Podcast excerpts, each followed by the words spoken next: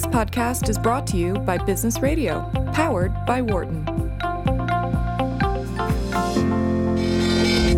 Welcome to our Behind the Markets podcast. I'm your host, Jeremy Schwartz. Alongside Wharton Finance Professor Jeremy Siegel, we tackle the latest market trends every week on Business Radio, powered by the Wharton School, SiriusXM, Channel 132. Our guest consists of experts like the world's leading authority on long-term economic growth, Bob Gordon. We will continue to see jobs created rather than destroyed. Former chair of the Federal Reserve, Janet Yellen. I mean, I don't think either of us ever expected that we would live through a financial crisis. Or even the head of the Digital India Foundation, Arvind Gupta. The reason that people are talking about India is massive digitization and financial inclusion that we have done over the last couple of years. Enjoy this week's show.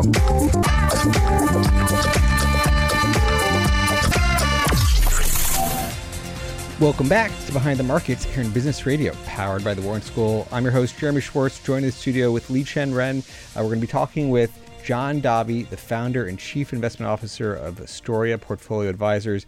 John founded Astoria in 2017. He has 19 years working across macro, ETF strategy, quant research, equity derivatives. He spent eight years at Morgan Stanley's institutional uh, team. John, welcome back to the show. Thanks for coming. Great to great to be uh, here again. Thank you very much. I should note our discussion is not tied to the offer of sale of investment products. And the views of our guests are their own and not those of WisdomTree its affiliates. Tell us a little bit about how you know Astoria being on the ETF strategy side. Um, how tell our listeners a little bit more about about your firm, what you're focused on, um, and who should should think about you guys. Sure, absolutely. So we are an ETF strategist, like you said, uh, which all that means is that we invest uh, for clients uh, exclusively using ETFs. You know, just we believe that they're you know tax efficient. You can get multi-asset exposure. Um, you know, factor investing. So we started the firm uh, two years ago. Um, I do want to say that I have been working with ETFs uh, since the very early days. I began my career in the late 90s. So I was the derivative uh, analyst at Merrill Lynch, and we covered ETFs.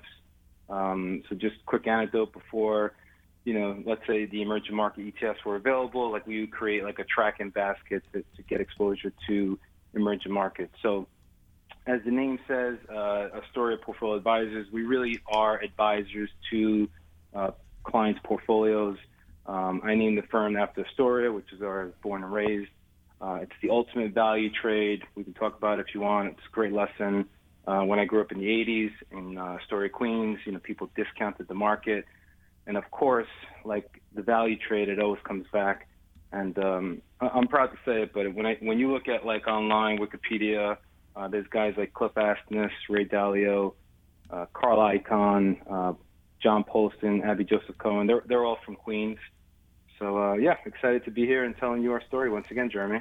Um, yeah, and I, and I, should disclose the story has been we've been working together. You've been been a client of, of the firm, so full disclosure there. Um, you know, when you think about how you build portfolios, like any you know, give a, give our listeners a little bit about how you think about the world, how you allocate across ETFs and, and factors. Okay, so maybe I'll start with just like how do we build a portfolio. So. Um, in full disclosure, I am not a financial advisor. I've never worked in wealth management. I spent 18 years on um, sell side trading desks as a quant, building portfolios and structuring solutions for uh, hedge funds, asset managers, you know, pensions. Um, and, and, I thought that I had an edge, and I wanted to apply that edge in, in, the kind of retail advisory space. So step one would be sitting with a financial advisor and just you know going through like this matrix. Okay, this matrix kind of works like okay, what is the goal for the end client? So they usually say, you know, they want growth, they want income, uh, they want hedged upside. Um, so that would be like step one. So now we know kind of how much equity to put in the portfolio and how much to hedge it, let's say with bonds, uh, and if need be, alternatives. Step two in the process would be, you know, how much risk, you know, can we take? You know, how much tracking error versus the benchmark? Can we invest in factors uh, to try and add uh, some edge you know, on the margin. Um, you know, do we need to include alternatives? Okay, and when I say alternatives, sometimes advisors, you know, indicate that you know we're market timing, and and our point is that we're not market timing. We're just, you know, using our risk budget. And if clients are concerned about downside, then the only way to do that is, you know, to have less equity or to have uncorrelated assets. Um, you know, step three in the process would be, you know, where are we in the economic cycle? Are we late cycle, early cycle? That usually dictates which factors work well. So I know earlier in this year, we'll talk about factors and, and our views, but I know um, Liqian, you had you know kind of questioned me in the low vol, um, which was a factor that we were advocating pretty hard, you know, to start the year. So low vol made a lot of sense given we were late cycle and, and rates were you know kind of trending downward. Uh, just to finish the thought, so step five would be, you know, we know where we are in the cycle, we know what the client profile is. If we can invest in factors, do we need to hedge it? Step five is like the critical component and I think our edge, which is we load these ETFs into various portfolio construction tools. Um, and, and I think what I find a lot of advisors and investors do, and by the way, this also happened at the institutional level. Um, you know, people believe that they are getting, you know, one sort of exposure using ETFs, and it winds up being very, very different. So once we load up ETFs into portfolio construction tool, we typically do like a rinse repeat uh, until you get the actual outcome you need. And then the rest of the process is monitoring performance, risk, P&L. So we typically report back to clients, let's say quarterly, we sit with them and we'll have like this 100 page slide deck where we report all their exposures, tracking error performance, back to tilts. So, you know, we're, we've got a good team at Astoria. You know, less than two years later, we're overseeing a quarter of a billion in assets. And, um, you know, I, I do think we've had, you know, the right kind of process and approach.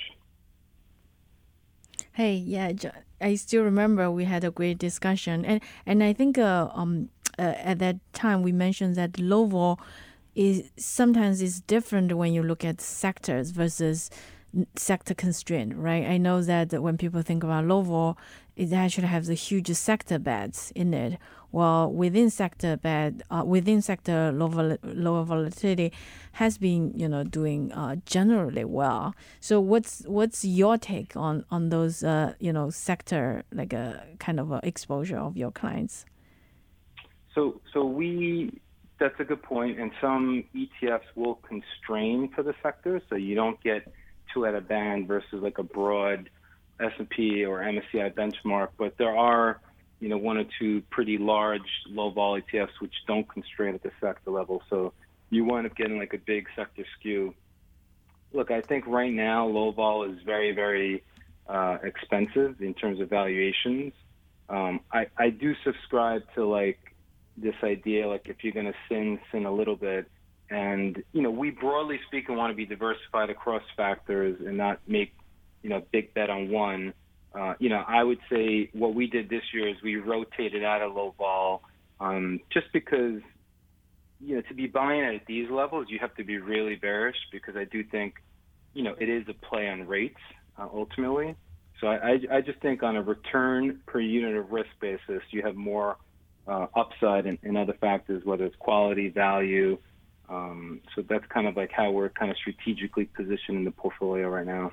It's funny to talk about that today. Um, you know, actually, today is a pretty good example where you know the markets are generally you know doing well. You know, the S and P is up 50 basis points when the, the low vol indexes I'm looking at today is down 30 basis points. It's definitely a tilt towards value. Quality is actually done doing pretty well, at least the way that we we look at it. Um, you know, but so it, there's definitely you know people are are going towards low vol, and I think there is this rate sensitivity cyclical element in it um, that may not go in their favor. I, I agree, and and you know just taking it even a step back, I mean, if you look globally, right? Because we're all supposed to be globally invested, right? That's what you know the entire street, whether you're buy side or sell side, is pushing is saying invest in know U.S. and, and international. And if you look since Jan 2018 you know, stocks haven't done anything, um, broadly speaking, right? S&P is up 6%. Um, US small caps down 17. Uh, EFA, um, sorry, ACWI US down 9. MSCI EM down 15. Nikkei down 7. So, like, you know, the idea is that, like, we just, we're in this weird part of the cycle where, I mean, to be honest, uh, Jeremy, like, I, I've been on kind of TV saying I thought the cycle was over and that we're in this new cycle, and, and that's I'm going to stick to that view. That was very out of consensus. Um, you know, I think right now, broadly speaking, you know, markets very short term are rallying because there's just so much bearish sentiment out there. I mean, every every single day this summer in August, you know, you turned on the TV and you felt like the U.S. was going into recession, and now literally a month later, you know, everyone's you know, think you know, everyone's very very bullish again. So I think now as we think about you know the next one two years, uh, we, we've had this out of consensus, you know, defensive tilted portfolio. That is now consensus. So you know, how do you make money, right? How Right. do you outperform your benchmark? You got to have an out of consensus view. So what we've been doing is is rotating the portfolio gradually um, across more international markets. And you know, Mark mentioned Japan, you know, kind of having a good um, day, and, and you know, it's trending well. And so we've been buying some of these other international equity markets, emerging markets, uh, you know, quite a bit this year. Well, that should, um, I think that paid off, right? This year, if you look at international, uh, they have been, uh, you know, not as good as S and P, but they have been uh, pretty positive. Let me just reintroduce our guest here. We're talking with John Davi of Astoria Portfolio Advisors. Um, yeah, I mean, just to follow up on what Liqian was just saying, I mean, I think the third quarter, when I'm looking at the third quarter, is obviously only a, quite a month old, but uh, you've seen um, a huge move in Europe and Japan and small caps in particular. So sort of cyclical parts of, you know, of Europe and Japan and all international. So it's interesting what's leading here as we go into the fourth quarter. Um, and uh, so, so that, that's just interesting.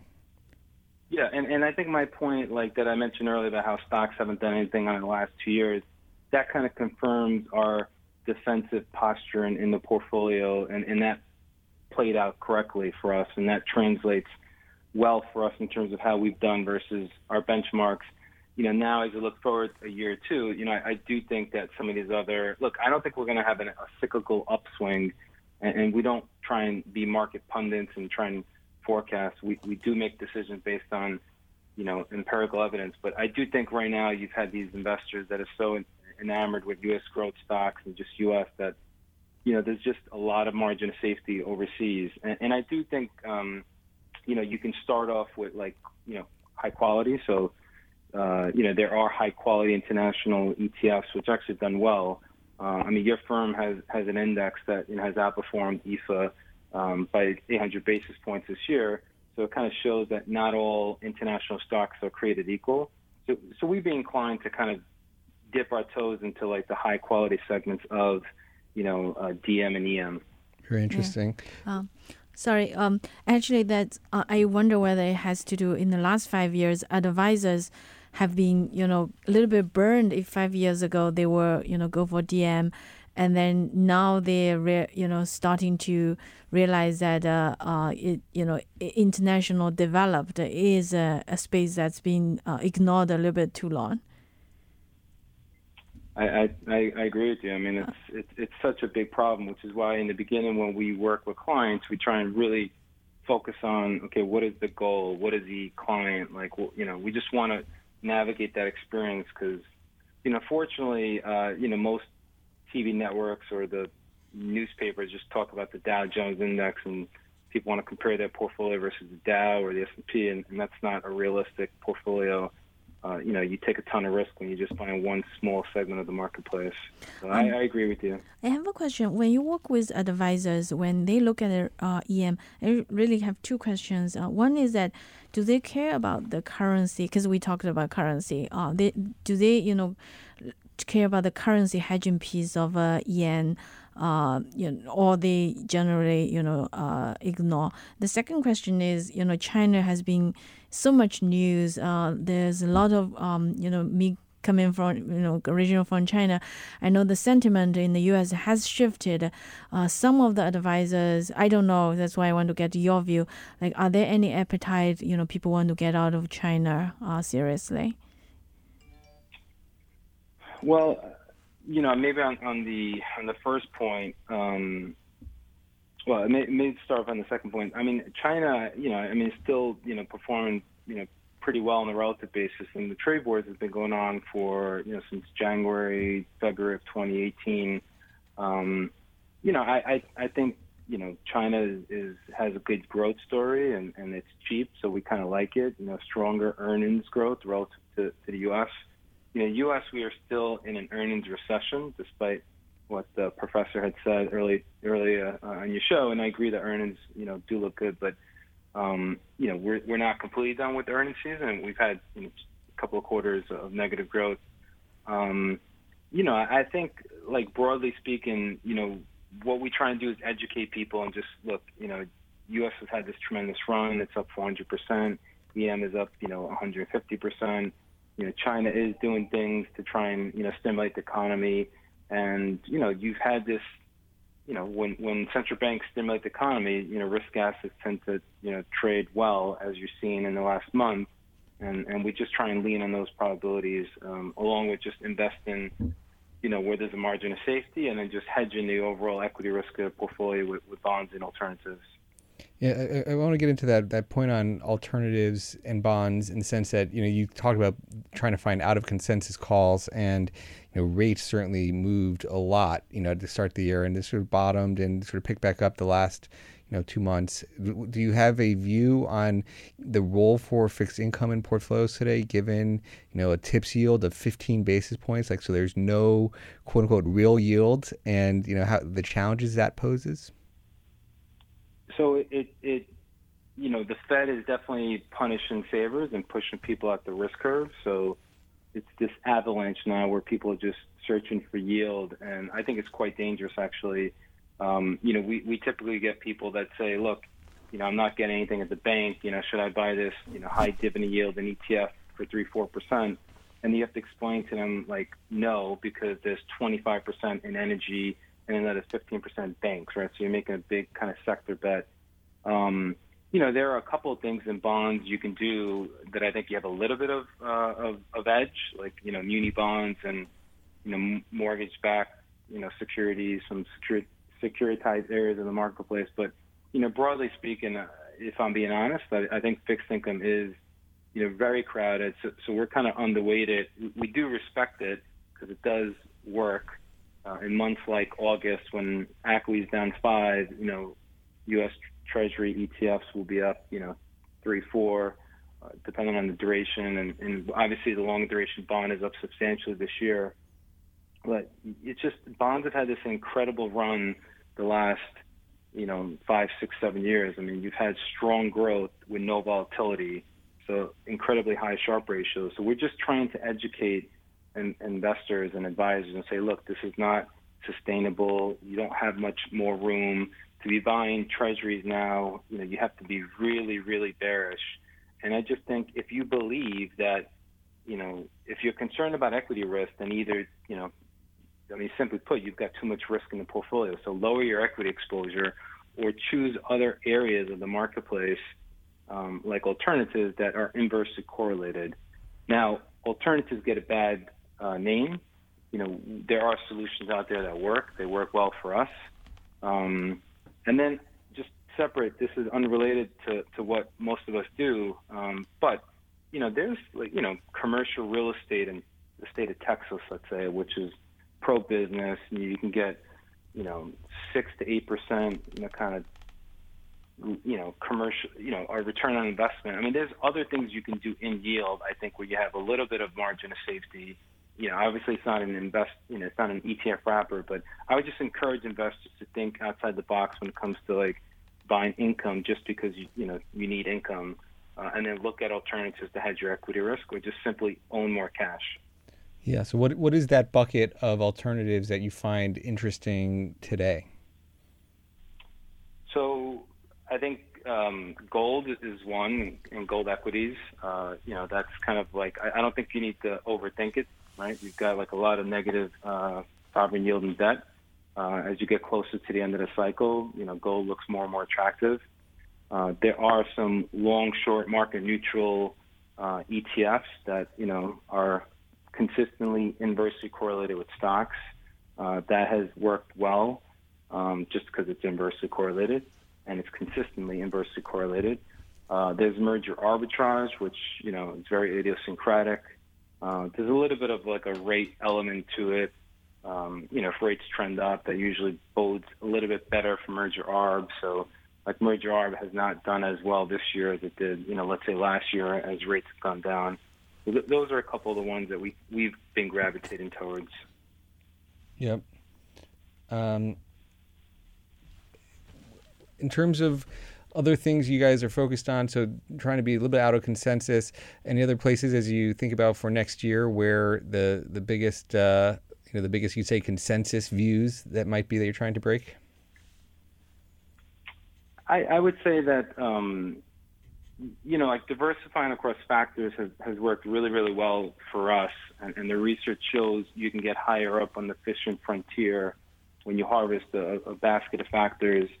Um, you know, the market is pushing you towards buying some low cost ETF uh, because it's, you know, now virtually free, it's commission free, you can trade fractional shares for free. But, you know, again, like if you want to try and outperform the benchmark, you know, you got to do something different. So if everyone's buying a low cost ETF, then, you know, maybe you don't have as much edge. And, and look, that could work for some people. I'm not, I'm not arguing that it's not the best thing. Um, but, you know, I just think that, like, if I'm going to lean on research which shows that the last 50, 75 years, you know, you can get higher Sharpe ratios if you diversify across. So what that translates for us is I do think quality still is, is attractive. It, quality is getting a little bit expensive in the U.S.